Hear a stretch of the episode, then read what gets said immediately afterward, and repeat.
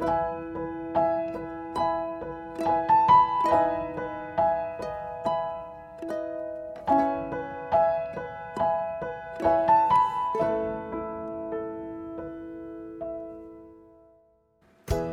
chào các bạn, hôm nay thật vui khi Thợ Đèn lại tiếp tục được ngồi đây để kể các bạn nghe những câu chuyện về thành công của Toyota trong loạt chuyên đề Tinh Hoa Toyota. Trong hai bài trước, Thợ Đèn đã giới thiệu với các bạn về văn hóa, ưu tiên đào tạo con người của Toyota và văn hóa coi trọng mối quan hệ và tinh thần làm việc nhóm. Còn ngày hôm nay, Thợ Đèn sẽ tiếp tục giới thiệu với các bạn bài thứ ba, đó là nguồn gốc của Kaizen.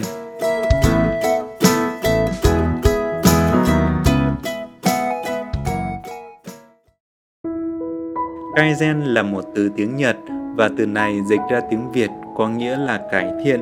Tuy nhiên, hiện nay từ Kaizen đã trở thành từ được sử dụng chung trên toàn thế giới. Bởi vậy, trong bài này, thợ đèn sẽ không dùng từ cải thiện của tiếng Việt mà sẽ sử dụng từ Kaizen các bạn nhé. Hôm nay chúng ta sẽ thử tìm hiểu xem Kaizen đầu tiên là vì ai. Chịu ảnh hưởng của Toyota và cũng nhìn thấy những hiệu quả mà Toyota đạt được, nhiều doanh nghiệp không chỉ tại Nhật mà cả các quốc gia trên thế giới đã nhận thức được tầm quan trọng của Kaizen. Khái niệm Kaizen vì thế đã được giữ nguyên phiên âm từ tiếng Nhật và dần trở thành từ vựng thông dụng trên toàn thế giới. Nhiều doanh nghiệp đã lấy Kaizen làm vũ khí để phát triển kinh doanh. Có doanh nghiệp đã sử dụng Kaizen để khắc phục những khó khăn, nhưng cũng có những doanh nghiệp dùng Kaizen để vượt qua ngay cả lúc kinh doanh thuận lợi nhất. Nhưng không phải tổ chức công ty nào cũng áp dụng Kaizen và đều thu được hiệu quả. Việc thực hiện Kaizen như là một nghĩa vụ đối với những người trong công ty khiến cho nhân viên cảm thấy khó chịu. Úi giời ơi, lại Kaizen à, thật hết chịu nổi. Những công ty không thành công trong việc thực hiện Kaizen có thể là do tồn tại mâu thuẫn giữa công ty và nhân viên các bạn ạ. Công ty thì hiểu được tầm quan trọng và sự cần thiết của Kaizen vì Kaizen sẽ dẫn tới việc cải thiện năng suất và môi trường làm việc, nhưng nhân viên thì không, họ chưa hiểu được hoặc hiểu chưa đúng với tinh thần mà Kaizen hướng tới. Vậy nên sẽ xuất hiện những thắc mắc như tại sao tôi phải hy sinh cho công ty trong khi tôi vẫn nhận lương như vậy? Kaizen tóm lại là vì lợi ích của công ty chứ tôi đâu có được gì đâu. Rất là nhiều người trong công ty sẽ có suy nghĩ như thế. Nhưng Kaizen có phải chỉ là vì công ty không? Kaizen vì công ty, điều này đúng nhưng chưa đủ. Vậy Kaizen là vì ai? Đầu tiên là vì chính người công nhân, vì chính người nhân viên làm việc các bạn ạ. Để miêu tả về ý nghĩa của Kaizen, có một người làm việc trong Toyota đã sử dụng bốn từ sau để thay thế cho từ Kaizen này. Kaizen có nghĩa là làm việc nhẹ nhàng hơn, làm việc chính xác hơn, làm việc nhanh hơn và làm việc an toàn hơn. Bốn yếu tố các bạn nhé, nhẹ nhàng hơn, chính xác hơn, nhanh hơn và an toàn hơn. Xuất phát điểm của Kaizen thông thường là để công việc trở nên dễ dàng hơn. Làm việc nhẹ nhàng hơn, dễ chịu hơn không có nghĩa là trốn tránh công việc, giảm việc hay ép ai đó làm thay công việc của mình, mà là để cắt giảm 3M. 3M là viết tắt của ba chữ Muda có nghĩa là lãng phí, Muda là mất cân bằng và Mudi là quá sức các bạn ạ. Nhờ cắt giảm 3M này, mà người làm việc sẽ tốn ít công nhất nhưng lại có năng suất cao nhất và hoàn thành công việc với chất lượng tốt nhất. Hiệu ứng lan tỏa sau đó sẽ được xuất phát từ đây.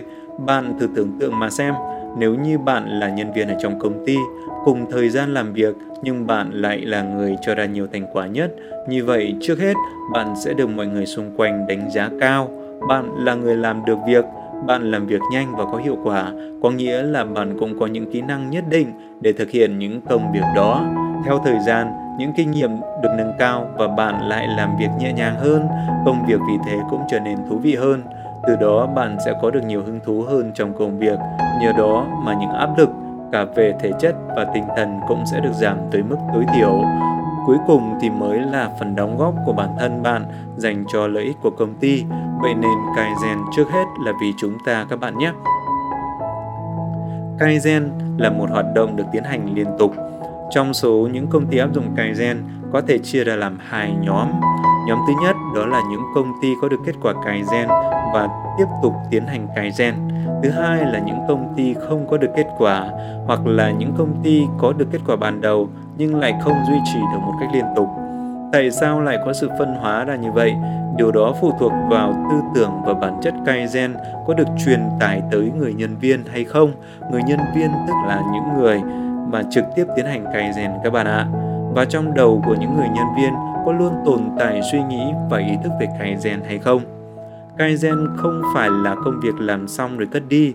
Kaizen là chìa khóa để mở ra những cánh cửa chứa những vấn đề ẩn chứa đằng sau nó. Càng mở được nhiều cánh cửa thì bạn càng có cơ hội để tiến dần tới sự tối ưu hóa trong công việc. Điều này đồng nghĩa với việc trước khi đạt tới trạng thái báo hòa của Kaizen, bạn luôn có thể tìm ra những cách làm dễ chịu hơn so với cách làm hiện tại. Và tại Toyota, người ta định nghĩa đỉnh cao của Kaizen là khi công việc đó bị mất đi các bạn ạ. Tức là khi nào chúng ta còn làm việc thì chúng ta vẫn còn đất để mà tiến hành Kaizen. Như đã trình bày ở trên, Kaizen không phải là hoạt động giải quyết một bài toán duy nhất mà là công cụ để xử lý linh hoạt đối với bất kỳ bài toán nào phát sinh sau đó và với bất kỳ những thay đổi nào. Do đó Kaizen có thể được duy trì liên tục và cần phải tạo ra một môi trường làm việc mà ở đó Kaizen có thể được diễn ra một cách tự nhiên dựa trên tinh thần cầu tiến của chính những người thực hiện. Trong lúc bình thường, những công việc thường ngày nếu không có tinh thần Kaizen thì khi gặp biến cố sẽ không dễ dàng gì mà chúng ta có thể vượt qua nổi. Tại Toyota, họ suy nghĩ rằng Kaizen là hoạt động cần phải trở thành thói quen trong suy nghĩ và luôn ý thức về vấn đề. Khi hoạt động kinh doanh thuận lợi nhất cũng chính là lúc cần phải tiến hành Kaizen lúc mà thuận lợi nhất các bạn nhé chứ không phải là lúc có vấn đề. Vấn đề hoàn toàn tương tự đối với thị trường Việt Nam. Khi những làn sóng đầu tư mạnh mẽ từ Nhật, Hàn, Đài Loan, Singapore đang đổ về Việt Nam, nếu chúng ta thỏa mãn với những gì hiện tại mà không suy nghĩ tới những biện pháp Kaizen để hấp thụ những tinh hoa và cách làm của các nhà đầu tư nước ngoài, thì Việt Nam cũng sẽ sớm trở thành hệ quả của hiện tượng bắt tranh bỏ vỏ mà thôi. nguồn gốc của tinh thần Kaizen tại nơi làm việc. Ai cũng biết rằng Kaizen được Toyota áp dụng hết sức thành công và Toyota đã tạo được thói quen Kaizen cho từng nhân viên. Vậy tại sao Toyota lại làm được điều này? Có phải những bài diễn thuyết hô khẩu hiệu cần Kaizen, cần Kaizen đã giúp Toyota khơi dậy tinh thần Kaizen đối với từng nhân viên hay không? Có thể đó là một phần, nhưng Thực tế, ở Toyota, họ có những công cụ và phương pháp cụ thể để tiến hành Kaizen các bạn ạ. Trong số những công cụ ấy có bốn công cụ và thủ pháp hỗ trợ tiêu biểu như sau. Thứ nhất đó là TPS, thứ hai là TQM, câu lạc bộ OQC và thứ tư đó là chế độ đề án, đề xuất và sáng kiến. Sau đây thợ đèn sẽ chia sẻ với các bạn từng phương pháp một nhé. Thứ nhất đó là TPS. TPS là từ viết tắt của Toyota Production System hay phương thức sản xuất Toyota. Có thể nói đây là cơ sở và là xương sống cho hoạt động sản xuất và quản lý của Toyota. TPS đã trở nên phổ biến tại nhiều nơi ở trên thế giới, nhưng không phải doanh nghiệp nào cũng có thể thành công. Nhiều người vẫn ảo tưởng rằng chỉ cần nắm được cách làm là có thể áp dụng được nguyên vẹn TPS, nhưng thật đáng tiếc, điều này không xảy ra trong thực tế. Nếu bạn hay công ty của bạn muốn áp dụng TPS, trước khi nghĩ tới cách làm, chúng ta cần phải đọc và học về tinh thần và cách suy nghĩ của TPS, hay nói cách khác là học và tìm hiểu về bản chất của TPS. Các cuốn sách về TPS chưa được dịch nhiều đến bên Việt Nam. Nhóm Nomodas đã từng dịch một vài cuốn sách trong bộ sách, những bí quyết thành công của doanh nghiệp hàng đầu thế giới. Các bạn có thể tìm đọc những bộ sách này để hiểu thêm về TPS các bạn nhé. Công cụ thứ hai của Toyota đó chính là TQM. TQM là viết tắt của từ Total Quality Management, hay quản lý chất lượng mang tính tổng thể. TPS là công cụ để tích lũy những know-how hay những kiến thức để giải quyết khó khăn, còn TQM lại là công cụ để tích lũy những know-how để nâng cao chất lượng trong công việc. Chất lượng trong công việc chứ không phải là chất lượng sản phẩm các bạn nhé. Để biết thêm về khái niệm TQM, các bạn có thể tìm đọc các cuốn sách liên quan tới chủ đề này. Và công cụ thứ ba được sử dụng để phổ biến và duy trì Kaizen ở trong công ty của Toyota đó chính là câu lạc bộ QC hay là câu lạc bộ quản lý chất lượng. Câu lạc bộ QC là hoạt động của những nhóm nhỏ khoảng 5 đến 6 người kết hợp cùng với nhau để thực hiện các biện pháp Kaizen tại công xưởng. Bằng cách xây dựng những nhóm nhỏ như thế này, Toyota giúp cho tất cả những nhân viên tham gia cùng nhau để cùng hoạt động nhóm. Trước hết là để nâng cao tinh thần hợp tác, sau cùng là để giúp đỡ và hỗ trợ lẫn nhau, đưa ra những sáng kiến và những ý tưởng để cải thiện môi trường làm việc. Hoạt động câu lạc bộ QC đã được nhiều công ty áp dụng, nhưng không phải là công ty nào cũng áp dụng thành công. Có một số công ty đã áp dụng nhưng không có hiệu quả và sau đó thì họ đã từ bỏ. Lý do là bởi vì khi họ bắt tay vào hoạt động Kaizen, họ cho rằng câu lạc bộ QC phải cho ra được những kết quả gắn kết trực tiếp với việc nâng cao hiệu quả sản xuất hay doanh số bán hàng. Tuy nhiên mục đích của câu lạc bộ QC không phải là như vậy các bạn ạ. Câu lạc bộ QC được lập ra là để nâng cao tư duy và sự hoạt bát, năng động của người nhân viên. Khi làm tốt được những việc này rồi thì những kết quả mà công ty kỳ vọng cũng sẽ sớm xuất hiện mà thôi. Và công cụ thứ tư là công cụ cuối cùng tờ rèn muốn giới thiệu đó chính là chế độ đề án và đề xuất ý tưởng. Tại Toyota có một tờ giấy người ta gọi là Kaizen Sheet là những tờ giấy nhỏ mô phỏng vấn đề, biện pháp Kaizen. Toyota đã có được hàng trăm, hàng ngàn ý tưởng Kaizen lớn nhỏ từ người lao động. Những ý tưởng Kaizen này được thực hiện bởi cá nhân và sẽ được đánh giá khen thưởng tùy theo mức độ ảnh hưởng. Đối với những ý tưởng hay và có tính khả thi cũng như mang lại lợi ích cho công ty thì sẽ được áp dụng vào trong thực tế và từ đó thay đổi môi trường làm việc của chính người nhân viên đó. Có câu chuyện về hai người nhân viên tại Toyota được mang ra làm đề tài thảo luận về hoạt động Kaizen. Đó là câu chuyện của hai anh A và anh B mà tựa đèn sẽ kể với các bạn sau đây. Đề bài đó là một anh sếp trong công ty gọi hai anh A và anh B tới và đưa ra đề bài như sau. Hãy đi từ X tới Y và đi như thế nào cũng được, miễn là tới đích thật là nhanh. Sau khi hoàn thành công việc lần thứ nhất mà anh sếp giao cho, hai anh A và anh B được nghỉ một chút và sau đó anh sếp lại gọi hai anh này lại và yêu cầu hai anh làm lại một công việc tương tự như vậy lần thứ hai. Kết quả là anh A đi nhanh hơn lần trước một chút, nhưng về cơ bản anh vẫn đi theo đường đi đã từng đi trước đó. Còn anh B thì trong lần đầu cũng mất nhiều thời gian như anh A, nhưng sau lần đó và sang lần thứ hai thì anh đã dò tìm để đi tới đích một cách nhanh hơn và tránh phải đi đường vòng. Trong lần thứ hai, anh đã chọn được phương án đi thích hợp nhất và băng băng tiến về đích. Sự khác biệt ở hai người này đó chính là ý thức về cài rèn có tồn tại ở trong suy nghĩ của anh A và anh B hay không.